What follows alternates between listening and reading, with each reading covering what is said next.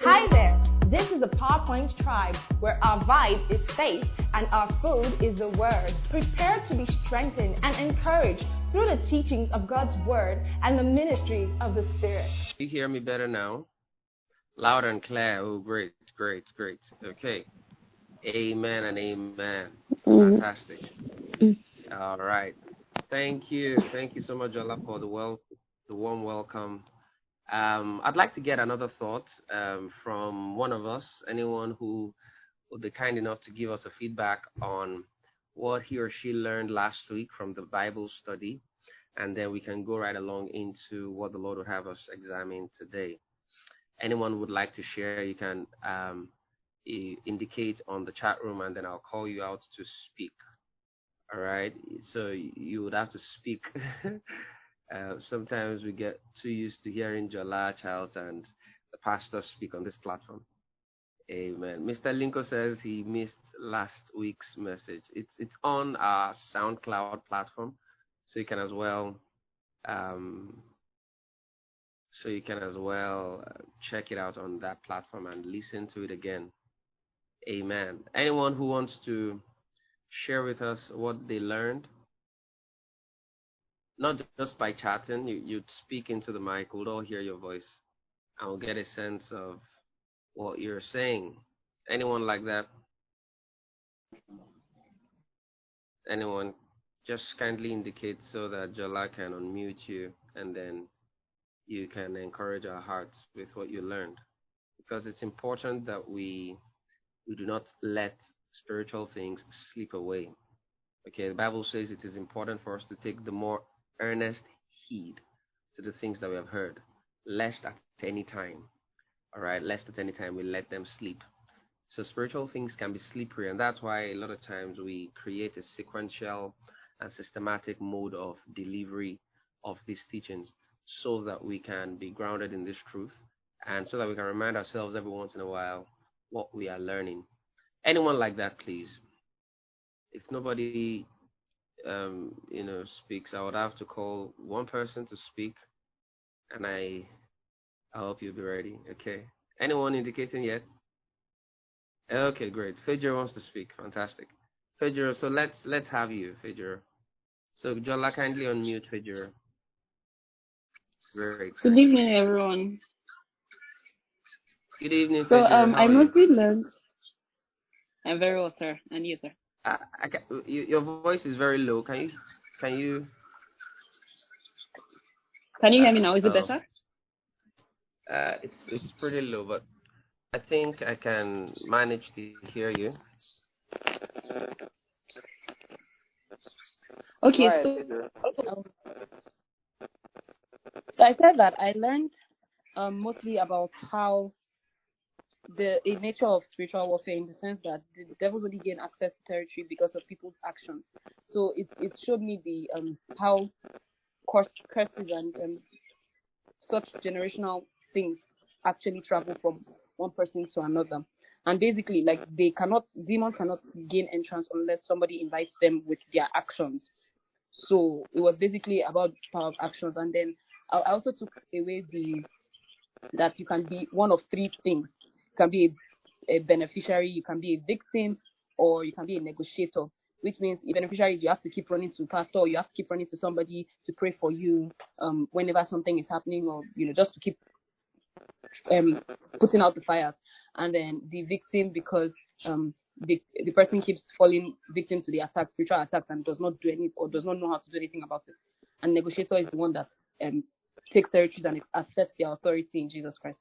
So basically, that's what I learned. Thank you. Powerful, powerful. Thank you so much, Fedra. Very, very powerful. That was very succinct and uh, very clear.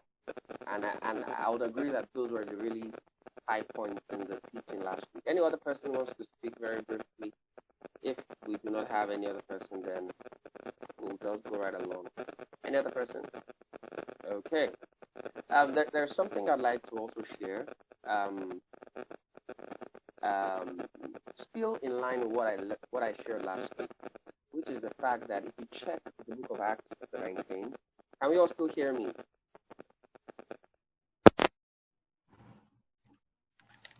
if you check the book of the book of Acts, chapter 19, you realize that the okay, I, I've removed the earpiece. I had to use the earpiece to listen to Fajr because it was louder that way. But apparently, using the earpiece doesn't amplify my voice as much. Okay, so um, all right, can you hear me better now? All right. Okay, so um, I was talking about how that in Acts chapter 19 we see what happened in the city of Ephesus. How, you know, if you notice, right, the most dominant challenge in that entire place was demon possession. Okay? And these are things that you would realize when you read the book properly in context and with almost like an intuition, as if you're there. Okay? And then you're seeing what God is doing in that land through the Word of God. And that's why it's very imperative for us to pay special attention to the Word of God. Okay? That's the biggest immune system that you have against the attacks of the enemy. All right? So in Acts chapter 19, um, Apollos, uh, let me just see if I can do a quick run through. Um, they got to Corinth and from Corinth to Ephesus and all of that. Um, then Paul met some disciples who didn't know anything about the baptism of the Holy Spirit except the baptism of John, and then he laid hands on them and they began to prophesy and to speak with other tongues. And then he went into the synagogue, verse 8, and began to speak boldly for the space of three months, disputing. And that word is disputing. That is, he was literally arguing, and they were not listening to him because the entire city was inundated with the influence of Diana, all right, a demonic spirit. Okay, uh, um, Bible says persuading the things concerning the kingdom of God, and then all of those things. Says divers were hardened and believed not, but spake evil of that way before the multitude. So a lot of resistance as far as he was talking to the Jews in the synagogue. Was facing a lot of resistance. All right, and you see, a lot of resistance is engineered by demonic spirits, especially when it comes to resistance against the gospel of our Lord Jesus Christ. And the Bible says, and it continued by the space of two years, from verse 9 talked about how he separated some disciples unto himself and they were disputing daily in the school of Tyrannus. And in the space of two years, all right, combined with the three months he was in synagogues and stuff. So in the space of two and a half years, quote unquote, um, the word of God, Bible says, began to grow exceedingly, and the people of Asia, all right, began to hear about this word. And his Bible says special miracles were wrought by the hands of Paul. Verse 12 says that so that the body from his body were brought to uh, brought unto the sick handkerchiefs and aprons, and diseases departed from them, and evil spirits went out of them. And Bible talks about how that certain vagabond Jews, exorcists, exorcists are the fake version of you know believers who can cast out de- devils. Because like i said last week exorcists just transfer devils. They don't cast them out. All right? It's a, a demonic way of removing demons. All right? From a place. So they were exorcists and they took upon themselves to call over them which had evil spirits the name of the Lord Jesus, saying, We adjure you by Jesus Christ, whom Paul preaches. Now, you would notice that for them to be able to do this type of miracle, or to at least try to simulate the activities of Paul, it must have been a dominant thing that Paul did almost everywhere he went. Our Bible talks about how he healed, and then dominantly, he also casted out a lot of evil spirits. Because in the city of Ephesus, a lot of people were demon possessed. They were so demon possessed that you didn't have to look so far. You will see a demon possessed person. And so Paul was almost always casting out devils everywhere to such a degree that it became a popular thing how he used to cast them out. So they realized that he used to cast them out by what? Saying in the name of Jesus, get out of this person. So they, they, they wanted to simulate the same experience and then they went to some some unkind demon spirits and they wanted to replicate the same effect on those guys. And then that particular demon spirit, all right, uh, the particular demon possessed person who had perhaps more than one demon in him, leaped on them, and Bible says seven of them were left wounded and naked. And Bible says in verse 15, and the evil spirit answered and said, Jesus I know, Paul I know, but who are you? And the man in whom the evil spirit was leaped on them and overcame them and prevailed against them, so that they fled out of the house naked and wounded. So you can see the the the magnitude of influence that the demon spirit called Diana had in the city of Ephesus. It was such a huge influence that the economy was already influenced by Diana. The economy of Ephesus was already dominated by Diana. That is, the most powerful, the richest, the most influential people in the land of Ephesus were people who were either making the gods, you know, the, the golden image or whatever calf that they were using to worship this guy or worship this god, all right, or the people who were distributing it or the people who were retailing it. Literally, the entire economy of Ephesus was centered around Diana to such a degree that Paul became not only a threat to a certain industry, it became a threat to the economy of a whole town, a whole city, not just an industry, not just the you know Diana making you know um, craftsmen. No, the entire economy was woven around Diana. Diana had completely dominated the entire atmosphere the economy, the education, the government, the politics, the, the Pharisees. Every single person was under the influence of Diana to such a degree that the clerk of the temple was already telling them that, guys, there is nothing anybody can do against Diana. Diana is the god of this land. These guys literally give themselves over to a demonic spirit and allows the demonic spirit run the show. They allowed the demonic spirit run the show because they didn't even know that they were permitting the demonic spirit to gain access into their land through their activities.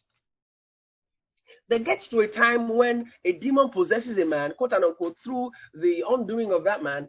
And it gets to a time after a while that the man becomes extremely comfortable with the benefits that this demon brings along with itself. Sometimes the demon comes with some extra knowledge in, you know, fortune telling, or he begins to see things to come before they come or you know he begins to just know stuff and then you begin to get comfortable with the idea of this particular demon inhabiting your vessel to such a degree that you are the one protecting the demon from being cast out. Even when somebody is coming with a superior power to cast out that devil, if you do not allow that devil to be casted out, that is, your will is still such a huge factor in the casting out of a devil in a person's life. That is, if that person still wants the demon to stay and abide, there is nothing anybody can do in getting that demon out.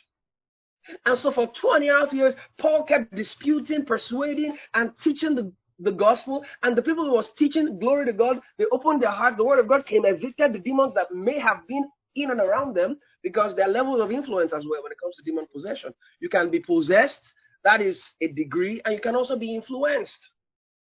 You can be influenced and not necessarily possessed. And so the truth is, a lot of people in Ephesus were most likely influenced even though a lot of other people were also possessed. Now, this is not the emphasis of my conversation today, but I just wanted us to, you know, pay some attention to what happened in Acts chapter 19. It was such a, a, an infested city, and it started with people just giving themselves over to a demonic spirit. They were making money. They, they made merchandise of that, you know, Diana of a person because Diana was probably not even a goddess. They just called it one, and a demon spirit entered into that office that was quote unquote created by men called Diana. Hmm. So it's important that we pay attention to the things we allow to become superstitious among us. A demon can hijack that kind of superstition and become a force, a stronghold in that environment. Amen. Okay. Um, so let me just uh, let, let, let's let's go into what the Lord would have us talk about today. Um, I hope we learned something from there. Uh, it would be good to just visit Acts 19 again, just read it again, and just see for yourself the things the Lord, you know, did in the in the city of Ephesus. Thankfully, Bible says, "So mightily grew the word of God in the city of Ephesus, and that word prevailed." So God's word can prevail over any kind of demonic atmosphere that uh, we may find ourselves. Let's pray. Father, in the name of Jesus, I ask that as I teach your word, um, tonight, I ask that your word comes forth with utterance and with grace, and it inspires, edifies, encourages every single person under the sound of my voice. In the name of Jesus, I pray that everyone is blessed, edified, and strengthened. I pray that we leave illuminated, enlightened, and encouraged by the power of the spoken word in the name of Jesus. For in Jesus' precious name we have prayed. Amen and amen and amen.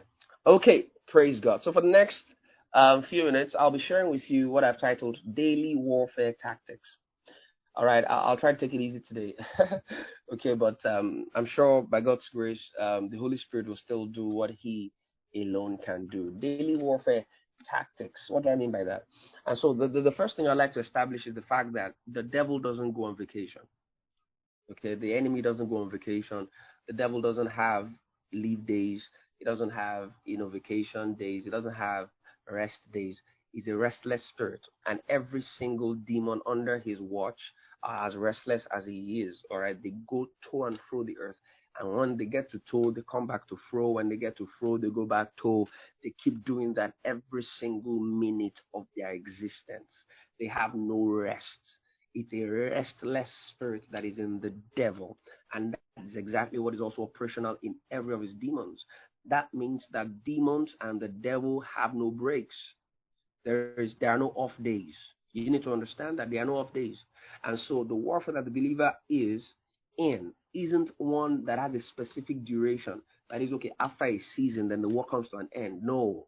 It's a war that never ends until Jesus comes back to the earth and then locks the devil and all his cohorts in the lake of fire. Until then, the war is still on.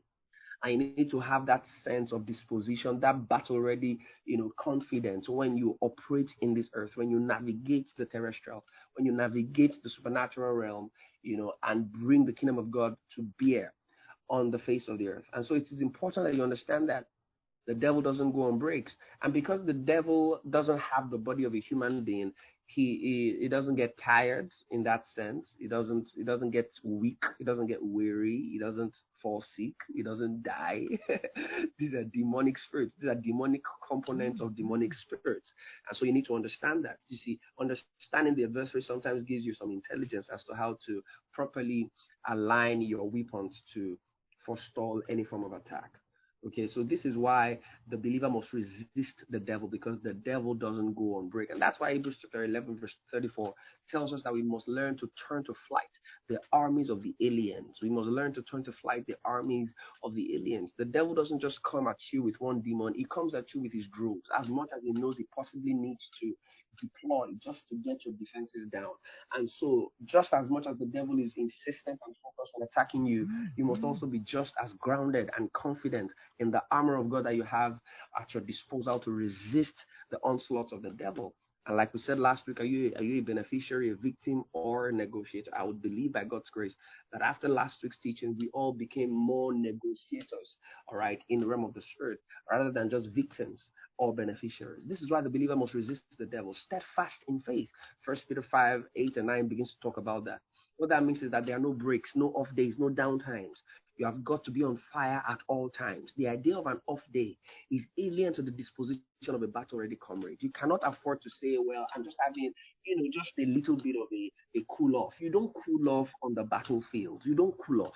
There is no such thing as that. Bible talks about this in Matthew 4, Mark 4, Luke 4, talking about the temptation of Jesus. And then it's very instructive what we see in Luke chapter 4 verse 13. Bible says that the devil left Jesus for another opportune time. That is, he left for a season, waiting for another opportune time.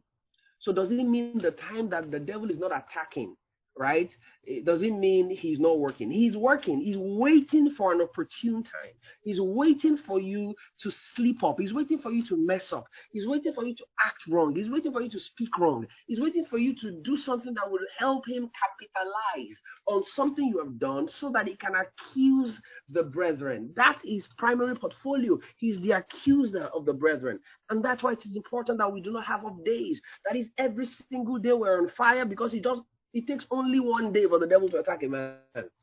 And the reason why he can attack in one day is because he's been observing for all those several days. He's able to attack in one day because he's been observing every day. If he's not observing every day, that one day that is an off day will not be so fruitful for him because he probably would have missed it. He doesn't miss such fruitful quote unquote moments to attack because he's always observing, he's always watching, he's always looking, he's always waiting for an opportune time. So he tried to attack the Jesus, you know, after 40 days of fasting and prayer in the garden, or rather in the wilderness, and then 40 days after Jesus is tempted by the devil, Jesus overcomes, and he doesn't just leave Jesus, he waits for another opportune time. It is imperative we understand this. So Jesus doesn't go on vacation. Jesus doesn't go on an off day. He doesn't have a break saying, well, the devil has left me for a season. Let me also rest. The moment he rests, the devil returns. That's the protocol. You can't afford to just let your, your, your legs and your feet off the gas, off the steam. Praise the name of the Lord. Hallelujah. I hope we're still together. Amen. So these principalities and powers do not have an anatomy of human beings. They don't get tired, they don't get hungry, they don't get sick, they don't die. Their, their primary goal is one attack believers as many as you can find, get them to lose their power, get them to lose their identity, get them to lose their authority in Christ Jesus, get them to become weaklings. That's your mandate. Every demon spirit out there is outside to get every single believer down, get them weakened. And that's why it is imperative we don't give them that chance. It is important that you are not ignorant of the devices of the devil. Bible says be sober. That means one of the things that you would need on this battlefield is soberness, sobriety. You must be alert at all times. He says be sober. Do not lose your mind. Don't get under the influence of the doctrines of this world, the philosophies of this world, social media to such a degree that you become intoxicated with the rantings and the ravings of this world that you lose sight that you are actually in a battle. You may be getting a house, getting a car, getting married, having babies, but you must never lose sight of the fact that this is not your home. You are on a battlefield. Do not get it twisted, guys. You are on a battlefield. Be sober at all times. Be sober. You have to have the vigilance of a comrade, of a soldier. Be sober, be vigilant, because your adversary, the devil, is not going on vacation. He's as a roaring lion, walking about, seeking whom he may devour. First Peter 5, 8 and 9. He says, seeking whom he may devour, whom resist steadfast in faith.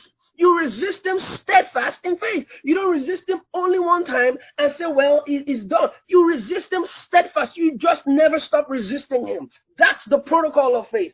You just keep resisting him steadfast in faith. And again, we see this phrase coming in again. Knowing, knowing, not feeling, knowing that the same afflictions are accomplished in the brethren that are in the world. Amen. Hallelujah. And so it is imperative that you're sober. Ask your neighbor, are you sober? And I'm not asking if you drank last night. I'm not asking if you took, you know, three, three, but you know what? Are you sober? In the realm of the spirit, are you sober? Ask your e neighbor, are you sober? Praise God. Are you sober? You've got to be sober. You've got to be in control of your range. You've got to be sensitive to atmospheres. You've got to understand what the devil is capable of doing per time. Else, you will not know when the devil gets you. You will not even notice that he's creeping on you already. You won't even notice it. Are you sober?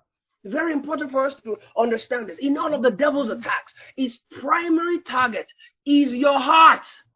Wow, this is important for you to understand that the, the, the, target of the devil is not your money, it's not the blessings in your life, it is your heart. It is your heart. It is your heart. Hebrews chapter 12 and verse 3. Bible says, For consider him that endures such contradictions of sinners against himself, lest ye be wearied and faint in your minds. And so the battlefield really is in the mind. The battlefield really is in the mind. That's why we must be sober and vigilant. The devil wants to attack your mind. And that's why you must ensure your mind's priciest possession must not be a thing, must not be a person that is on this terrestrial earth. Your priciest, most, most valuable, your most worth, you know, wild possession on earth must be God and knowing Him. That must be your ultimate desire, goal, and passion in this world because that is what guarantees that your heart cannot be penetrated by the devil. That's what guarantees it. Because guess what? If he knows that there is something you magnify above the knowledge of God in your life, there is something your heart is anchored to. Once he, he attacks that thing that your heart is anchored to, your heart also becomes a victim of that attack. Because now your heart is already attached to that which can be shaken. And that's why it is imperative. We must not put our faith, our trust, our, you know, our, our, our, goals and our passions and our ambitions on things that are fleeting, things that are temporal, things that will not last forever. No matter how powerful those things are, no matter how beautiful they are, they do not have the capacity to be eternal. And that is why they don't have the capacity to handle the weight of our trust.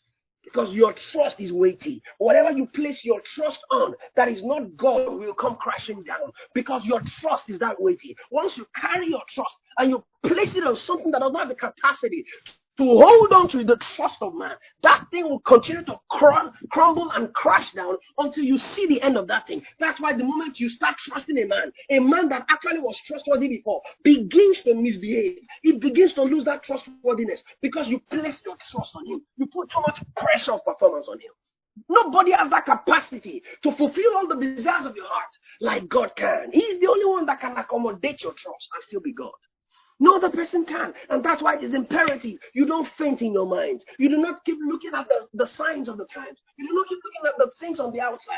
To anchor your faith, to anchor your trust, to anchor your belief system on. A lot of people right now, they are so fixated on the realities in Nigeria, and that is why their hearts are fainting. That is why the devil is attacking them with depression, because their hearts are so fixated on things that cannot last, things that can be shaken. Be sober, understand, be vigilant. You've got to be smart on the battlefield. You cannot afford to be slacking. You cannot afford to be a novice. You cannot afford to be someone who is a rookie on the battlefield. The best you can be is a beneficiary. Yes, intercession can cover for you, but you won't be able to negotiate on your own terms. And if you leave that that fold, the devil just makes you an easy target because you're not a negotiator all by yourself. Be sober, be vigilant, grow into that armor, be able to legislate on your own terms.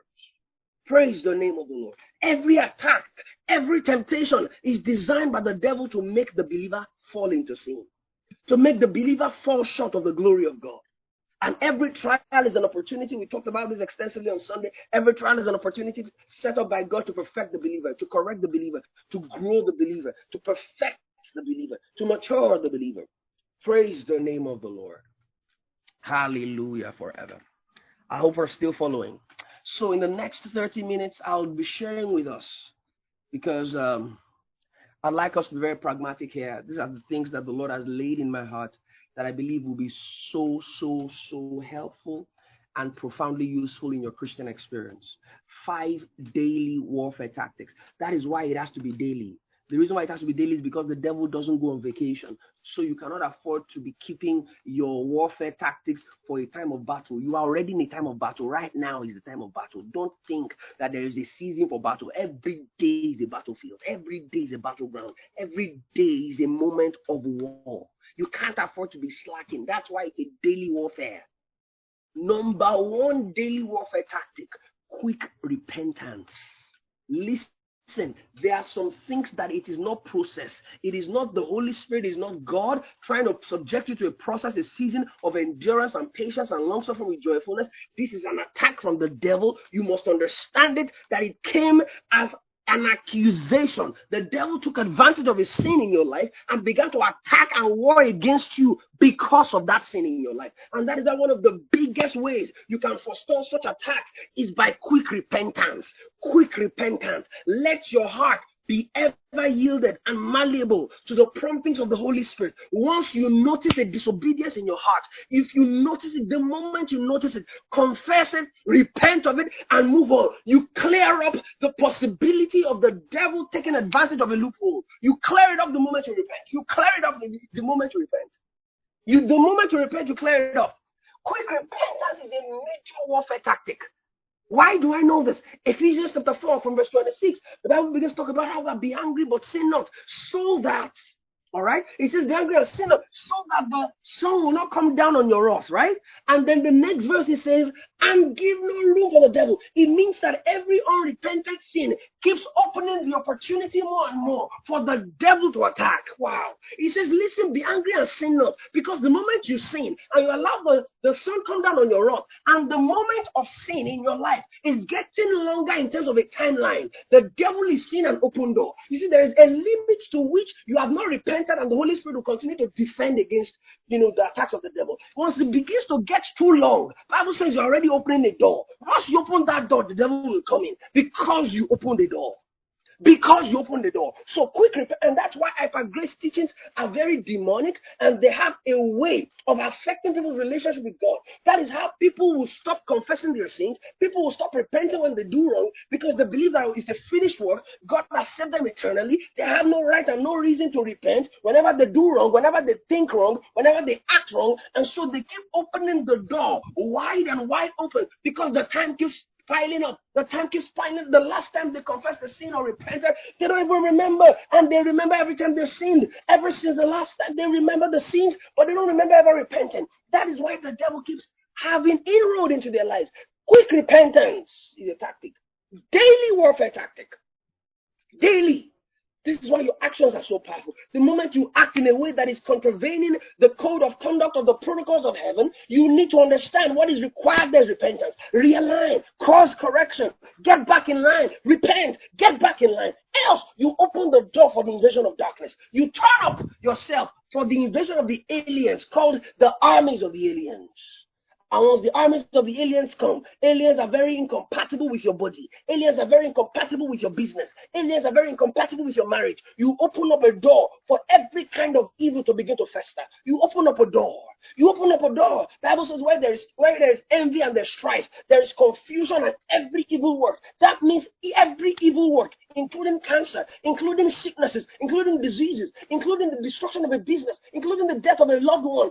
Every evil work can start with jealousy in your heart. Can you imagine how powerful it is? This is James chapter 3, I believe, verse 16. He says, Where there's envy and there's strife, he says confusion will be there. And if there's confusion there, every kind of evil can begin to metastasize and it begins to spread across the entire place. Because you started with strife, you continue into jealousy, and then it began to graduate into envy, and then boom, you open the door for confusion and every evil work. Quick repentance. If you just notice that jealousy in your heart, you check that Instagram post, you wish you were like that person, and you wish that person have that blessing. You wish you were the one on that on the other side of that image, you know, looking good and having thousands of followers. Jealousy is already lurking in your heart. Jealousy, envy, strife, competition. These things, Bible says, can open up a door. Wow. For confusion and every evil work. Quick repentance is a daily warfare tactic. Tag your neighbor, say, repent quick, repent quick, repent quick, repent quick, repent quick, quick repentance. Because it says, listen, if you allow the sun come down on your wrath, Bible says you are opening the door. That is why he put a timeline there. He put a timeline there. Be angry, but sin not. And do not let the sun come down on your wrath and give no room, give no foothold. The moment the devil has a foothold, oh boy, he can get the whole territory just from a foothold. Don't give him a foothold. Praise the name of the Lord. Number two, daily worship and thanksgiving. Psalms chapter 8 and verse 2. Out of the mouth of babes and sucklings, you have ordained strength. Psalms chapter 8 and verse 2. Matthew, I believe, 21 talks about how that out of the mouth of babes and sucklings, you have perfected praise. You see, so perfected praise is ordained strength. Perfected praise is ordained strength. Perfected praise is ordained strength. One of the, those days I was on campus, I was on a bike, so I was just on a bike, and the moment, you know, the Holy Spirit just reminded me, says, give thanks for your limbs right now. Glorify God over your limbs. Thank Him for your limbs, your legs, your hands, that you can move, you can walk without any aid. Give thanks, give thanks. Right? It was as if there was such an urgency in the realm of the give thanks right now, give thanks. And I just began to give thanks. Right on the bike, I raised my hand and I just began to give thanks. The next day, I had an accident on the bike. The next day, it was the next day, I had an accident on the bike going to my uh, fiance's um, apartment. Now my wife, praise God. I was going to her apartment and we had an accident on Ife Ibadan Expressway. And for about seven minutes while that accident happened, not a single car passed on the busiest road in Ife. Not a single car. It was one of the most remarkable things that happened to me on campus. Not a single car passed. Everyone who went to Ife knows Ife Ibadan. This is not um, the other side of the road. This is Ife Ibadan, the express that leads straight to Lagos. This road is always busy. We had an accident. We were spinning on the road for several meters on the just spinning there. And then we're still trying to get our orientation, stand up from the bike and know what was going on. If any car was, just one car was enough, it would have written us off. All of us, both of us, myself and the, and the bike man. And then the Holy Spirit reminded me. He says, Do you remember what I told you to do yesterday? You give thanks for your limbs. One of your limbs would have been gone by now if you had not given thanks. If you had not given thanks. Because the next verse says, To steal the enemy and the avenger, to steal, to silence the enemy and the avenger. You give thanks. You give thanks. Every day you give thanks. Daily worship and thanksgiving. That is how you steal the enemy. You silence the enemy and the avenger. You silence him. You silence him. There is a concept in the Old Testament called the concept of the avenger. The, the avenger was a mysterious guy. Every time you did wrong, let's say you killed a man in the bush, nobody noticed and nobody came looking for you, and you just leave. You Think, listen, the Avenger is the justice system of God set up by God. So the Avenger notices it. The nothing misses the query of the Avenger. Nothing misses the schedule of the agenda. Nothing misses the accountability of the agenda. Once anybody passes, anyone dies, the Avenger notice, notices the person who died and the person who kills the person who died. And so the only thing that can save you is if you run into a priest or you run into the temple and you stay there for a period for about one year and then the priest performs some uh, oblations and some, you know, sacrifices on you and then the Avenger it's a very elaborate process. So the Avenger was a process that balanced the scale of justice and equity in the system. very interesting. And so the Bible says thanksgiving as a way, supernatural way of stealing the enemy and the avenger. That means even the things that you deserve, the punishment you deserve. You've done something wrong in the past. The punishment you deserve. The adventure is lurking over your head. He says, once you begin to give thanks, once you begin to give thanks, once you begin to worship, you are stealing the enemy. You are silencing the avenger because thanksgiving is a prophetic signal of a finished deal. It's a, it's a prophetic signal that this thing is finished. This thing is already done. The Bible talks about this in in Acts chapter 2, how that the people began to speak in tongues and everybody heard in their own language the finished works of God, the glorious works of God, the marvelous works of God. You see, that is how you give thanks. You give thanks for saying what has been finished, what has been done, the judgment has been passed, the sentence has been given. So you cannot come and avenge anything that the Holy Ghost and the, the blood of Jesus Christ through his eternal spirit offered without spot unto God that has cleansed my conscience from dead works so I can serve the living God. You cannot come back and come and be punishing me for a sin that the Jesus Christ and his blood has forgiven me of. Praise the name of the Lord. That is why you give thanks every day for the finished works of Jesus Christ on the cross of Calvary. You keep giving thanks. You keep giving thanks. You keep worshiping God. As you do that, you are silencing the enemy. You are silencing the accuser over your life. You are silencing the accuser over your family. You are silencing the accuser and the avenger. So powerful. Daily worship and thanksgiving daily worship and thanksgiving. It silences the devil because it legislates and appropriates the judgment of God. So thanksgiving is a judgment time. It's a judgment call. Every time you give thanks, you are judging. You are judging. You are saying, Oh, glory to God. God has passed the judgment. Glory to God. I'm not condemned. Glory to God. I'm saved. I'm redeemed. I'm the righteousness of God in Christ Jesus. Glory to God. All my sins are forgiven. The avenger cannot come for me no more because I'm justified by Christ. I'm justified by faith. I have peace with God. Glory to God. I stand in this grace by faith. Glory, and I rejoice with joy unspeakable, full of glory. And you begin to give thanks. And you begin to give thanks. You are silencing the devil. Because perfected praise is ordained strength against the devil. We need to move on. Verse chapter uh, number three. The Bible talks about uh, um, well, not the Bible. And number three point. It says, look for people to pray for and encourage on a daily basis. Is powerful. Look for people to pray for and to encourage on a daily basis. Uh, number one, quick repentance. Number two, daily worship and thanksgiving. Number three, look for people to pray for and encourage on a daily basis. When we give grace, we receive more grace. When we give grace, we receive more grace. Make it a habit to pray for other people, give to other people, encourage other people. When you do that, you give grace, and in the same breath, you receive grace. Don't be critical of people going through bad times. Don't be critical of people who are going through scandals. Don't be critical of people who are, who are, whose mistakes have become public. Don't be critical. Galatians chapter 6 and verse 1, Bible says, if any man is overtaken in a fault, let those who are spiritual in the spirit of meekness restore such a one, considering themselves. So the reason why you must be meek when it comes to getting people. Oh, Don cannot hear me. Can you hear me now, Don? All right. The reason why you need to be meek and considerate and humble and very kind and gracious when it comes to restoring people who have messed up, people in scandal, people whose mistakes have become public is because of yourself. It says considering yourself, lest you also be tempted.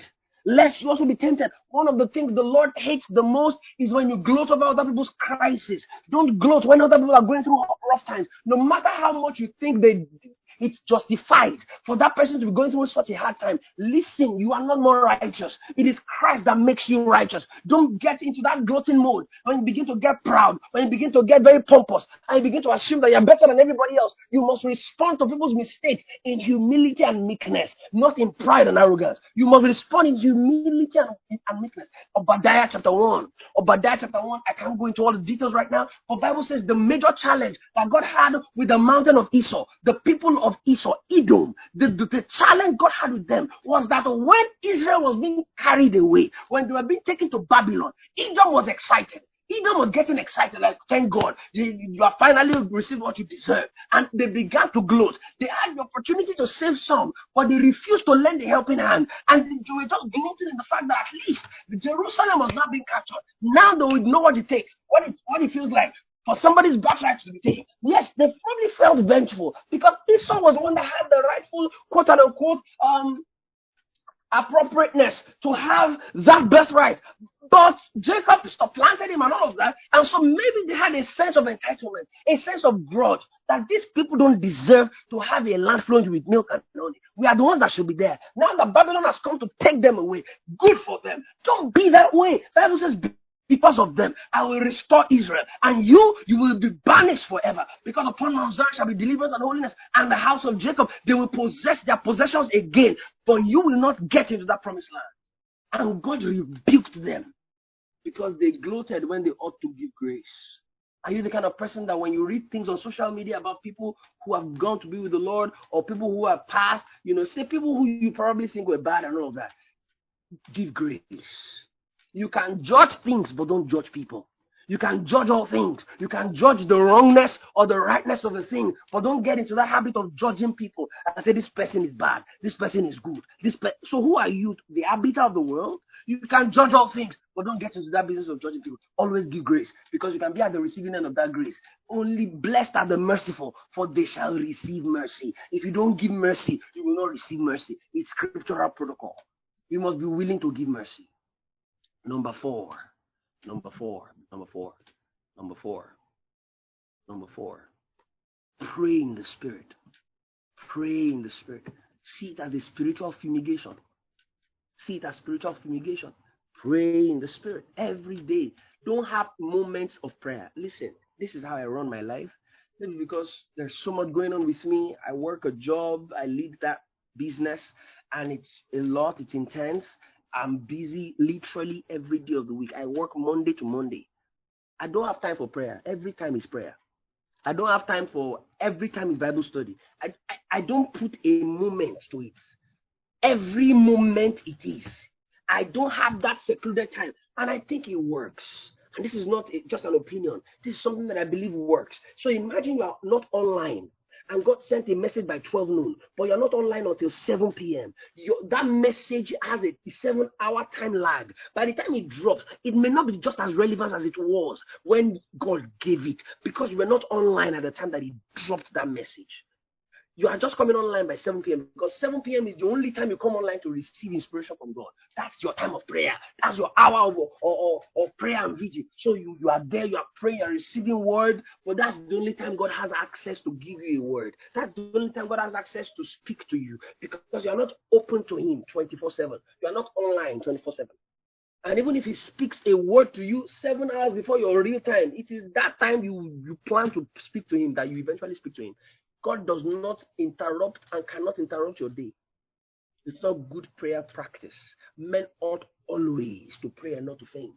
Listen, there was a story in the book of is it Nehemiah now? Very powerful story. I love that story so much. How Nehemiah was a cupbearer to the king, and then of course he, his face was down, and the king noticed that he was having a very sad countenance because he had never been that way in front of the king before. And the king asked him, "What is wrong with you? You've never been like this." And Bible says, in that moment, Nehemiah prayed. Wow. Imagine I ask you a question and in split seconds you're able to pray. And in that moment you respond with utterance. Because the moment Nehemiah began to speak back to the king, he was responding with utterance. He was not speaking from his mind. He was not speaking from his intellect. He was not speaking from his opinion. He was speaking from utterance. By the time he was done speaking to the king, the king gave him every dimension of resource he needed to ensure that the, the walls of Jerusalem were rebuilt. Just because this man was willing to mix the spiritual into every dimension of his life. He didn't say, wait, give me five hours. Let me go to my time of prayer. Let me pray at a certain time, then come back to you. Right there, he prayed. Right there, he got utterance. Right there, he spoke under the influence of the Holy Ghost. Imagine if he if he's the kind of person that only speaks by 7 p.m. He couldn't possibly receive that utterance at that time. And that was the open period. That was the window period for that man to receive utterance and release resources in his direction. But then he didn't receive utterance that time. He went to receive utterance by 7 p.m. Whereas the window has, has closed. Because if you come back with utterance the next day, the man is no longer willing to give you the resources. There are things that are tied to time. And so you've got to be very consistent and sensitive. You are driving, pray in the spirit. Everywhere you go, just make it a habit. Fumigate your environment. You become more sensitive that way. You are able to discern the times that way. You're able to see things quicker. You're able to discern and legislate better because you are praying in the spirit. These are all daily tactics. Oh. Daily things you must be doing daily on a regular basis. Quick repentance, daily worship and thanksgiving. Look for people to pray for, encourage, and give grace to. Number four, pray in the spirit. So powerful. Do not restrict your prayer time to a time or to a place. Stay online, no lack time. Stay online every time. Stay online spiritually. Every single moment the Holy Ghost can speak to you. Be willing to receive it. Back at NCCF Calabar, I had administration in Ife, so I left from Calabar to Ife. And then 4:45 the morning of my trip, the Holy Spirit wakes me up and then he says I should start praying in the spirit. I prayed for 45 minutes in the spirit. And then I started to pray for my for my trip. I didn't understand what I prayed. I was just praying in the spirit. I got into the vehicle. I still didn't have a message for the people I was going to preach to. I still didn't know what I was going to share with them. I didn't know what I was going to speak to them. All right. So I just kept trusting. What, what's, what's God going to say? Do you know I had an experience I've never had since then? I've never had it again. In the bus while I was heading to Ife, in the bus, the Holy Spirit just down. I've never had that experience before. Everything I was going to say, I didn't meditate on it. I didn't arrive at it. I received it. It was very It was a very unique experience. And by the time I received it, it was a full message. Imagine you receive a full message that would normally take you about two, three weeks to prepare, put your thoughts together. You receive it in two seconds. Like, imagine that kind of process something you would normally go through, meditate, check through scriptures, go through, ruminate, all of those things, that will take you a few weeks to get and arrive at that posture in the realm of the spirit to deliver that message. You receive it in two seconds because you receive the download, not necessarily a process of meditation. It just received the download. And the Holy Spirit told me, He said, that is the interpretation of the things I prayed earlier that morning. I went for that meeting. I spoke exactly what I received in my spirit. Cancer was was was healed in that meeting amazing things happened. Deaf ears was was unstopped. It was remarkable what God did in that meeting. It was supernatural. How did it start? Praying in the spirit. Praying in the spirit can be converted into anything. It's a currency that you can convert. You can convert it to healing, convert it to revelation knowledge, convert it to utterance, convert anything praying in the spirit can be converted into it. It's a universal currency in the realm of the spirit. Learn to always pray. It can be converted to strength. It can be converted to encouragement. It can be converted to comfort. It can be converted to long suffering, endurance, joy. It can be converted to anything you need it to be converted. To. Pray in the spirit often. It will help your spiritual life. It will help you to stay, you know, strong and stay battle ready, sober in the battlefield. Number five. Number five, very powerful, very, very powerful be generous, kind, and hospitable. These are things that many people don't pay attention to, but they are powerful tactics. This is the last one. Be generous, kind, and hospitable. Bible says Hebrews 13, Paul speaking, he says some have already entertained um, angels unawares by just being kind to strangers. How do you treat strangers? How do you treat people you do not know? How do you treat first timers that come to church? How do you treat strangers? These things send signals into the heavenly realms. Be generous, kind, and hospitable to people. Some people can never be stranded in their lives because of the many seeds of hospitality they have sown. They will never be stranded. Some of those people we have amongst us, PD and Pimo and one of them, they went to the UK. It was as if everybody was waiting for them in the UK because they've sown so many seeds. Anywhere they go, they can't be stranded. They are generous, kind, hospitable, tolerant, accommodating, hospitable.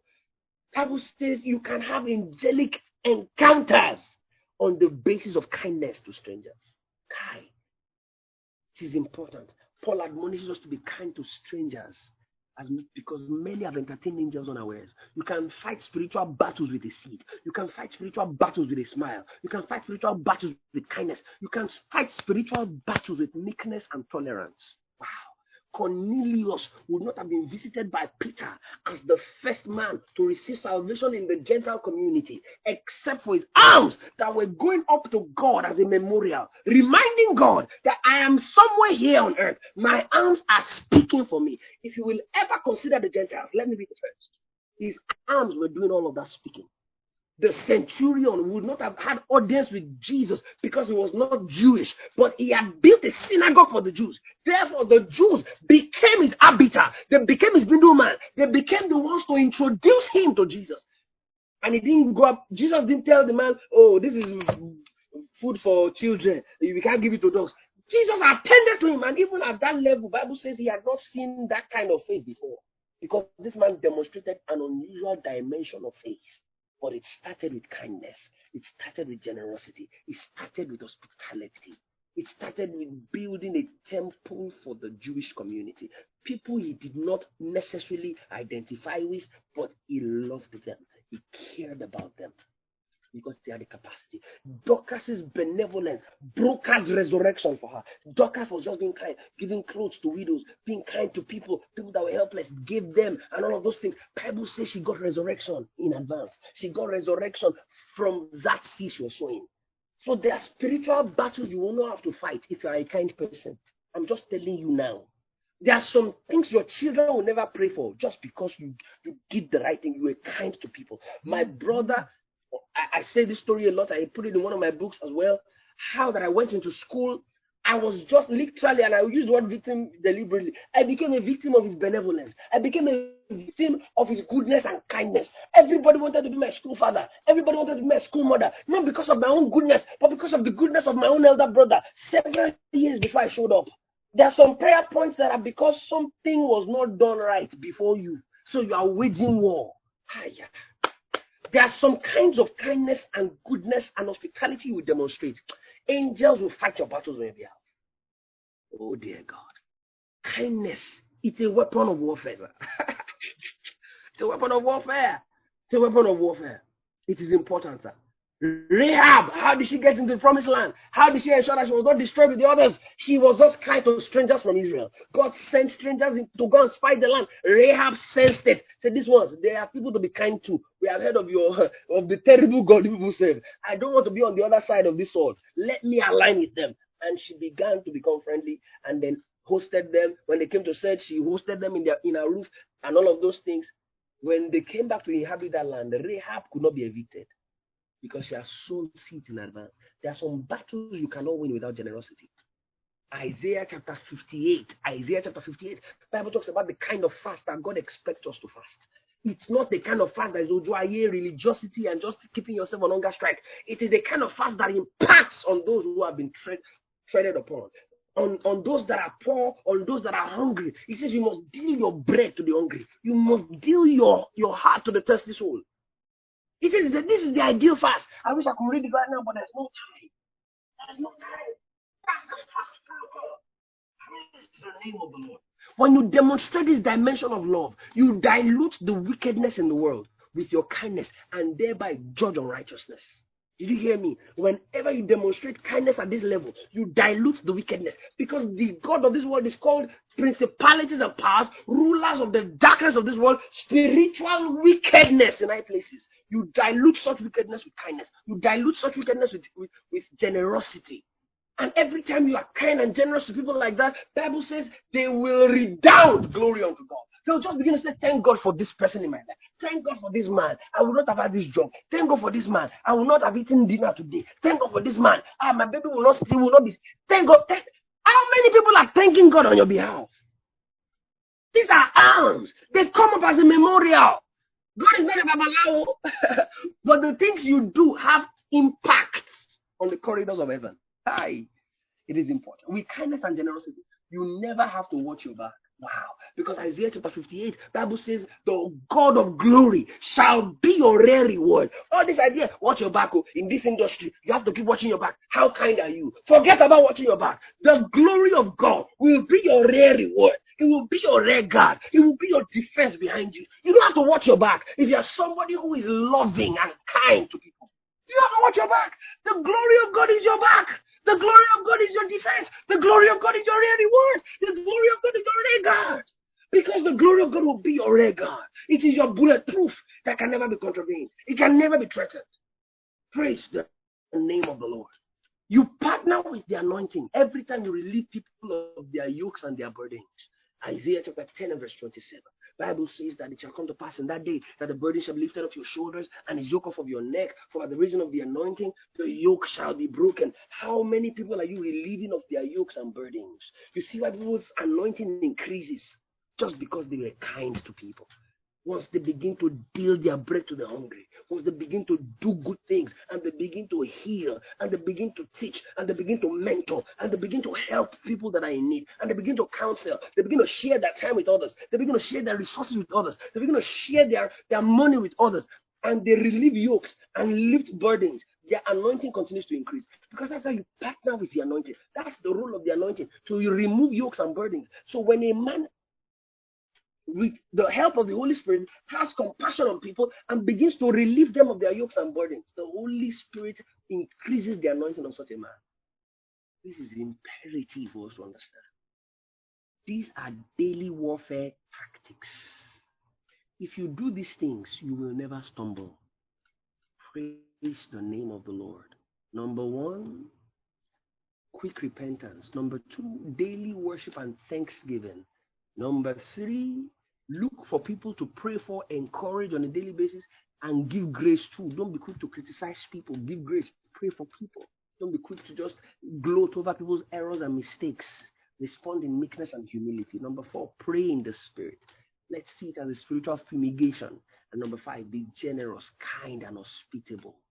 You win battles in advance with these five daily warfare tactics.